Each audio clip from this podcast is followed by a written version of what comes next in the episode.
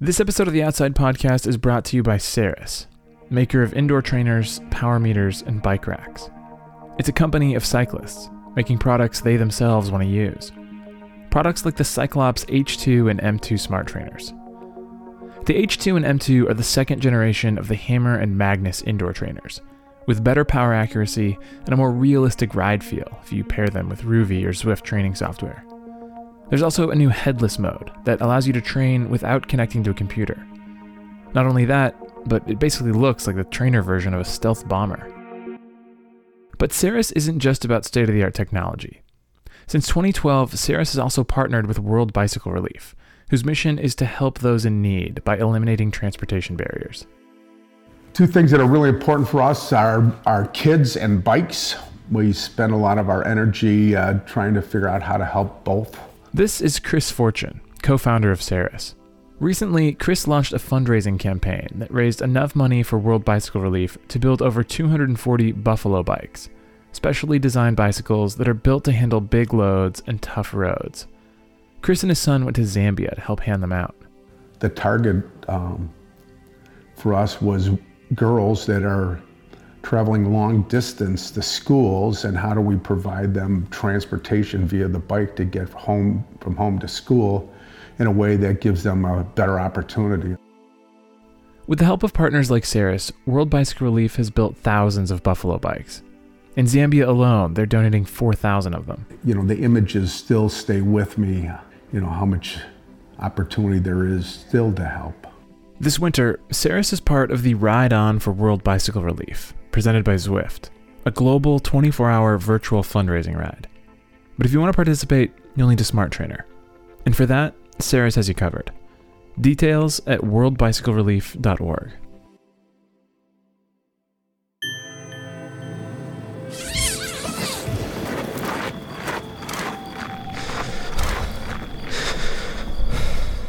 From Outside Magazine and PRX, this is the science of survival.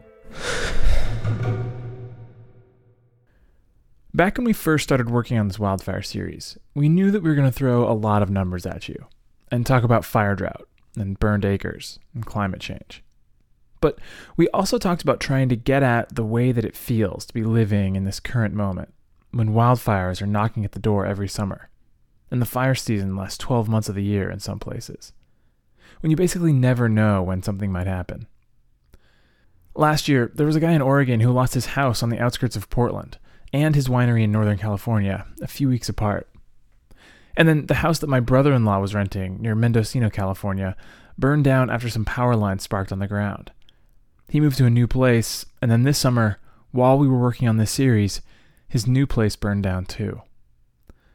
Before any of that happened, though, back when we first started coming up with ideas for the series, I asked a friend of mine, Joseph Jordan, who writes fiction, how he thinks about wildfires and if he might write something about what it's like to live with the threat of fire every day. And he said he'd think about it. And then he sent me this.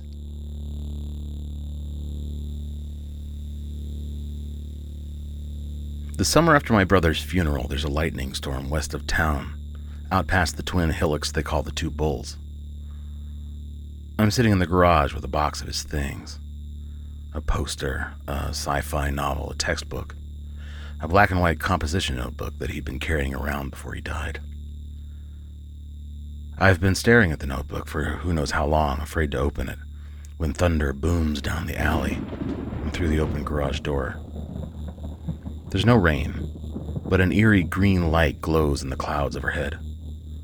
Another bolt strikes beyond the bulls. I've gotten better at recognizing when bad things begin. I've missed their beginnings before.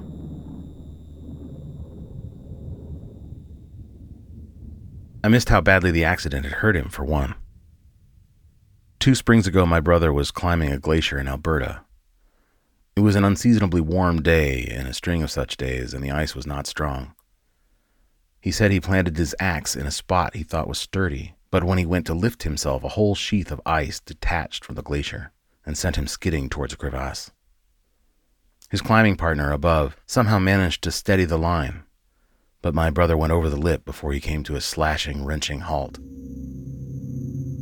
I was so surprised I didn't die that I didn't know I was hurt, he said later. I never asked him why he'd gone out that day when he knew conditions were bad. I didn't think to. He was crazy, my brother. One time he slept outside in a blizzard just to see if the snow would insulate him from the cold. Another time he bet me he could lose five pounds in one day and spent an entire afternoon locked in his car with two sweatshirts on, and the heat blowing.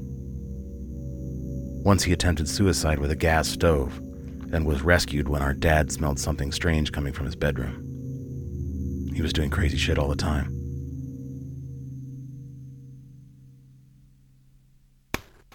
It's a bad fire season this year. It's a bad fire season every year anymore. Once upon a time, fires burned through the West regularly, helping tame the woods. But then European settlers came and started putting them out. This left more fuel on the ground, so they burned hotter and got bigger.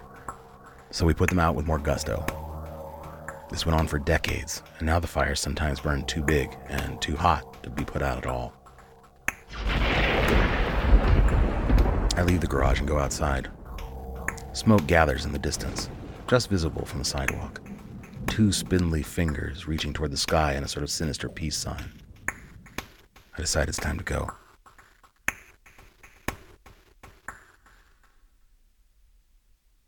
My brother had to be airlifted to a hospital in Edmonton. When he first got home, he told his wife, who told me, that he was treated for hypothermia and released. But he walked with a limp and could no longer lift his children. He said he was thinking about quitting climbing. Finally, it emerged that he'd ruptured a disc in his back. I thought it was strange that he would hide something like that, but his wife didn't. It's his body, she said. And I thought I understood. His black moods got stronger. By last summer, he'd grown cagey and paranoid. We went for an easy hike out by Green Lakes, the only kind of hike he was capable of anymore. He was talking sourly about his wife, who he said was mean, unfeeling, and depressive, when a little boy came tumbling out of a campground as we trudged by, brandishing a toy bow and plastic arrow with a sucker on its end. Stick him up, he shouted. Give me five dollars. I laughed, but my brother erupted. Get out of here, he yelled. Our uncle's a cop. This wasn't true, but it didn't matter. He kept yelling, and I had to drag him away as the kid ran off in terror.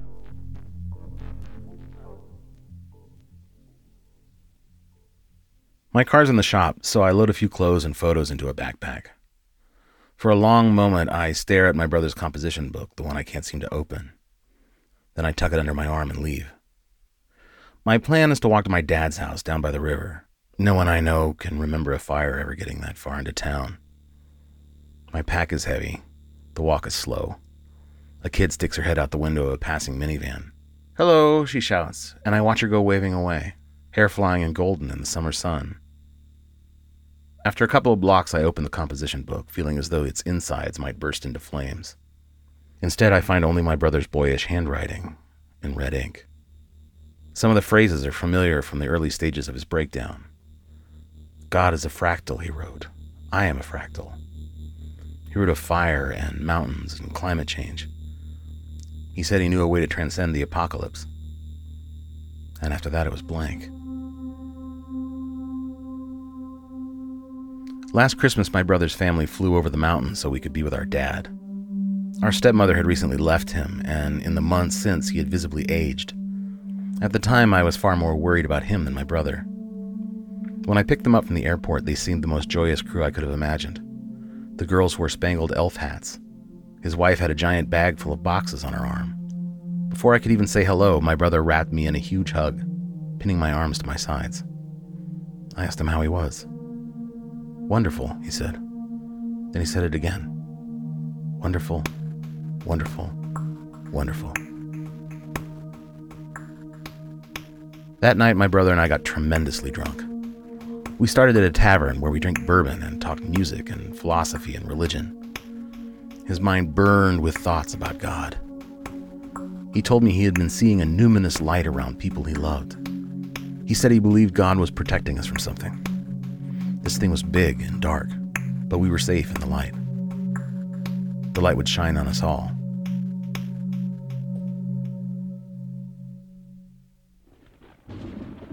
The fire must be growing. The light coming from two bulls is amber, thick, and unnatural. It creeps down the hillside like some lumbering creature. I feel I'm being hunted. I keep expecting an evacuation notice, something official acknowledging the mess we're in. I wander into a coffee shop. The tables are dotted with people on laptops, headphones jacked into their ears. As I wait, I ask the barista if she's at all worried about the fire. You must be new here, she says. These fires happen all the time. But it's awfully close, I say. Somebody's working on it, she says. And then she says again, You must be new here. I want to scream. I'm not new at all, I want to say. I've been here my whole life. I've seen the fire. It's coming fast from the west. But I don't scream. I take my coffee and I leave.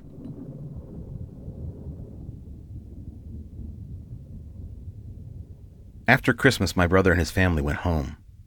About a week later, I found myself up in the city with spare time on my hands, so I thought I would stop by their house. I found him moving around in bare feet, singing to himself. He hugged me hello and then said, Wait, I have something for you, and scurried upstairs. I went into the kitchen and found the girls there, sitting cross legged on the floor with their knees touching. An open jar of grape jelly lay on the floor between them. They were painting one another's faces with it. Dad made us lunch, they said, in unison. I wrested the jelly from them and made a pair of sandwiches, no crust, cut on the diagonal. I set the girls at the kitchen table and fed them. I watched them to see if they had noticed anything unusual going on, that they were the same as always. It occurred to me that maybe this wasn't all that unusual anymore. A moment later, my brother came bounding down the stairs with a legal pad in his hand.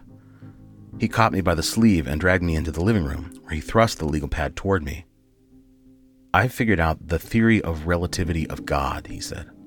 I need you to write it down. I stared at him for a good long while.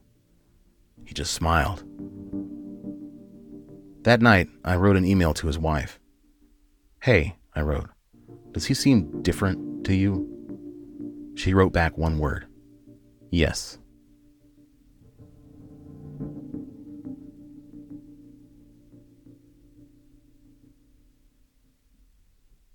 When I came back the next morning, I found him on his knees, shirtless before his bedroom door, soaked with rain or sweat or something. The door was closed and he was screaming through it. I'm not sick, he yelled. I'm not going to a hospital. I said his name. He turned and looked right at me.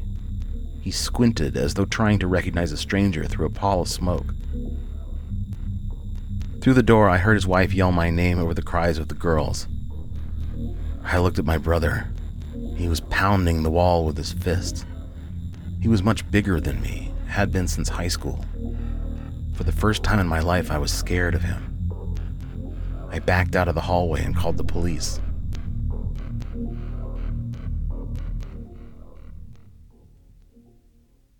Two days later, I visited him in the hospital.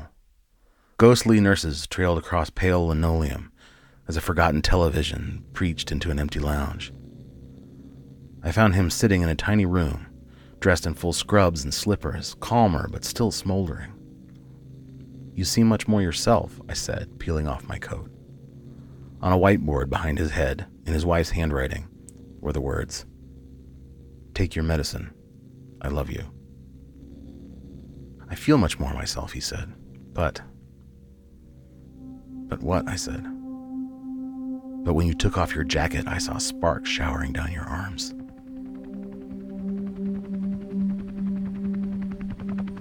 Just as I arrive at my dad's house, a roar comes overhead.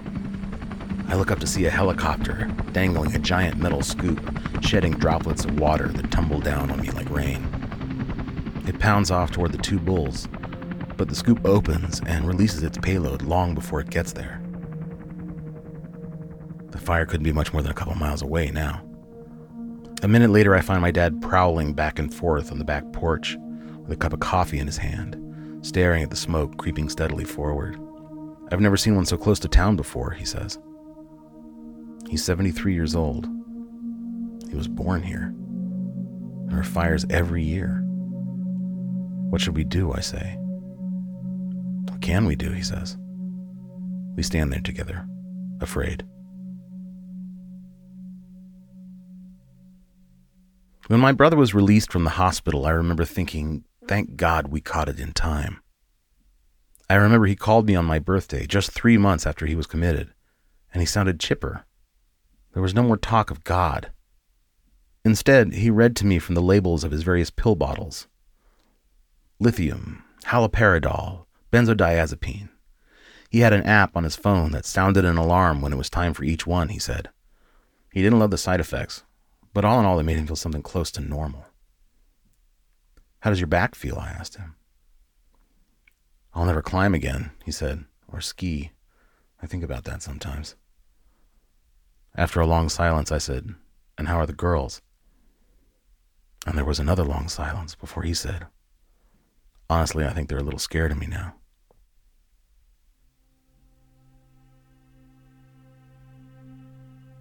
At some point, my dad suggests we should drive up to Quigley Butte.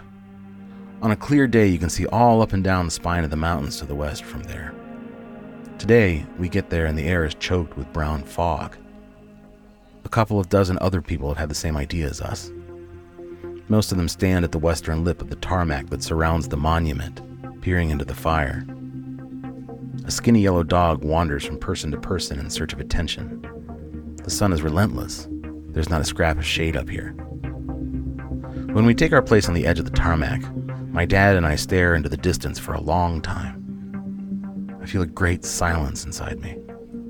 Not peace or restfulness, the numb silence of being unable to sleep, the terrible silence of a depopulated landscape. From where we stand, we can see a big building well inside the city limits, a dormitory at the college, raging with flames.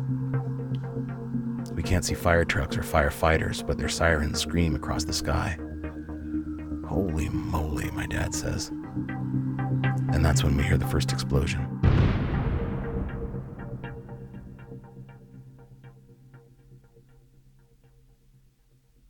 I was in the city when my brother's wife Miranda called. I was at a little bar on Clinton Street with a couple of old friends I hadn't seen in years. I used to ignore her calls most of the time in those days. There was no particular reason for me to answer that evening, other than that I was out on the sidewalk smoking and my friends who didn't smoke were back inside. So I picked up. I don't remember the cab ride from the bar to my brother's house. I do remember that I kept feeling her words in the back of my head, like a stone in my shoe. I think he killed himself, she said. Did that mean he wasn't dead? Or did it mean that she didn't know how it happened?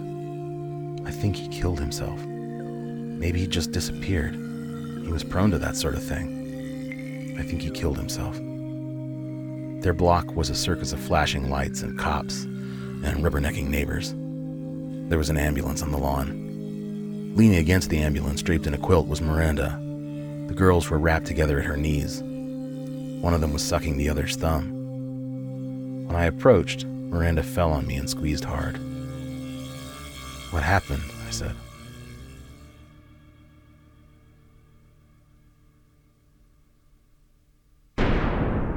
News sweeps through the crowd atop the butte. They're dynamiting houses to create a fire break. As the booms sound in the distance, I trace this news to its origin a rough looking guy a bad sunburn and a mesh back baseball cap that reads LaSharer County Fire and Rescue. He holds a walkie talkie to his lips and stares out at the fire with a sense of purpose that I normally would be loath to disturb. But the image of my house exploding pushes me on. Excuse me, I say, but I heard a rumor. He turns to me and says, It's true. What's true? The governor declared a state of emergency and gave us the okay to eliminate some residences in order to halt the progress of the conflagration. I stare at him. You mean they're really blowing up people's houses? Just then, the sound of another explosion rockets across the landscape.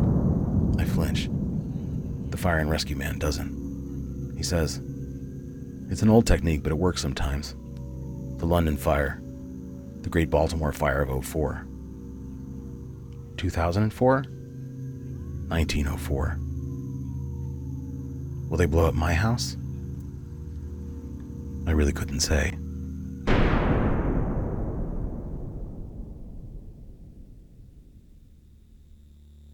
What happened to my brother wasn't an accident. I'm not sure it would matter if it was.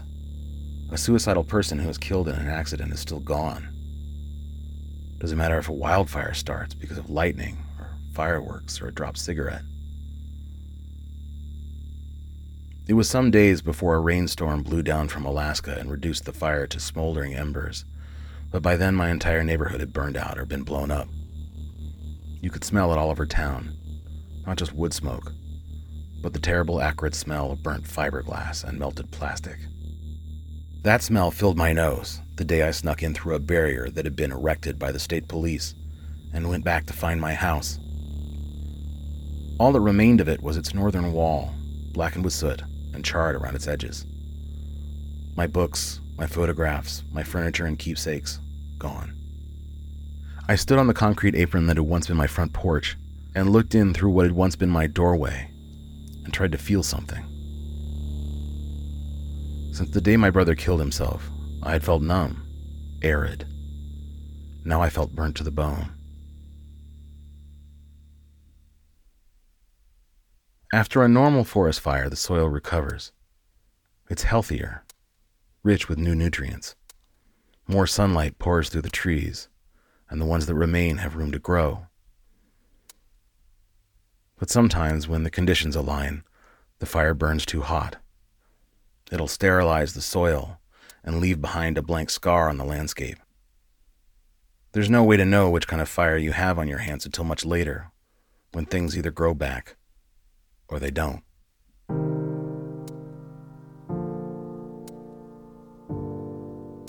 Before he was married, my brother lived here with me for a few years. They were good years. We were young and we drank too much, and we stayed up late and spent our weekends skittering over the nearby mountains like ants across a hot rock. We had girls over and smoked pot and had the neighbors call the police on us a couple of times. He was routinely unemployed and rarely paid even the nominal rent he'd agreed to when he moved in. Maybe I should have noticed how hot he burned, but I didn't. There was just so much of him. Being close to him made you feel good. I sat down on the charred concrete and tried to remember him. We used to have terrible fights sometimes when we lived together. I forgot about that. The reason he so rarely worked is that some weeks he wouldn't get out of bed. He would be difficult in those times, mean and angry. But then it would blow over, and he would pick himself back up. Until the time when he didn't. I can remember him holding a lit match in his hand. A long wooden match made for barbecues and campfires, and gazing into the flame for a long time. This was so long ago that we might have been children. I sat across from him and stared into the flame too, trying to see whatever it was that he was seeing. And then, all at once, he put his hand over it and extinguished it with his bare palm. It didn't seem to hurt him. How did you do that? I said. The trick, he said, is being hotter than the fire.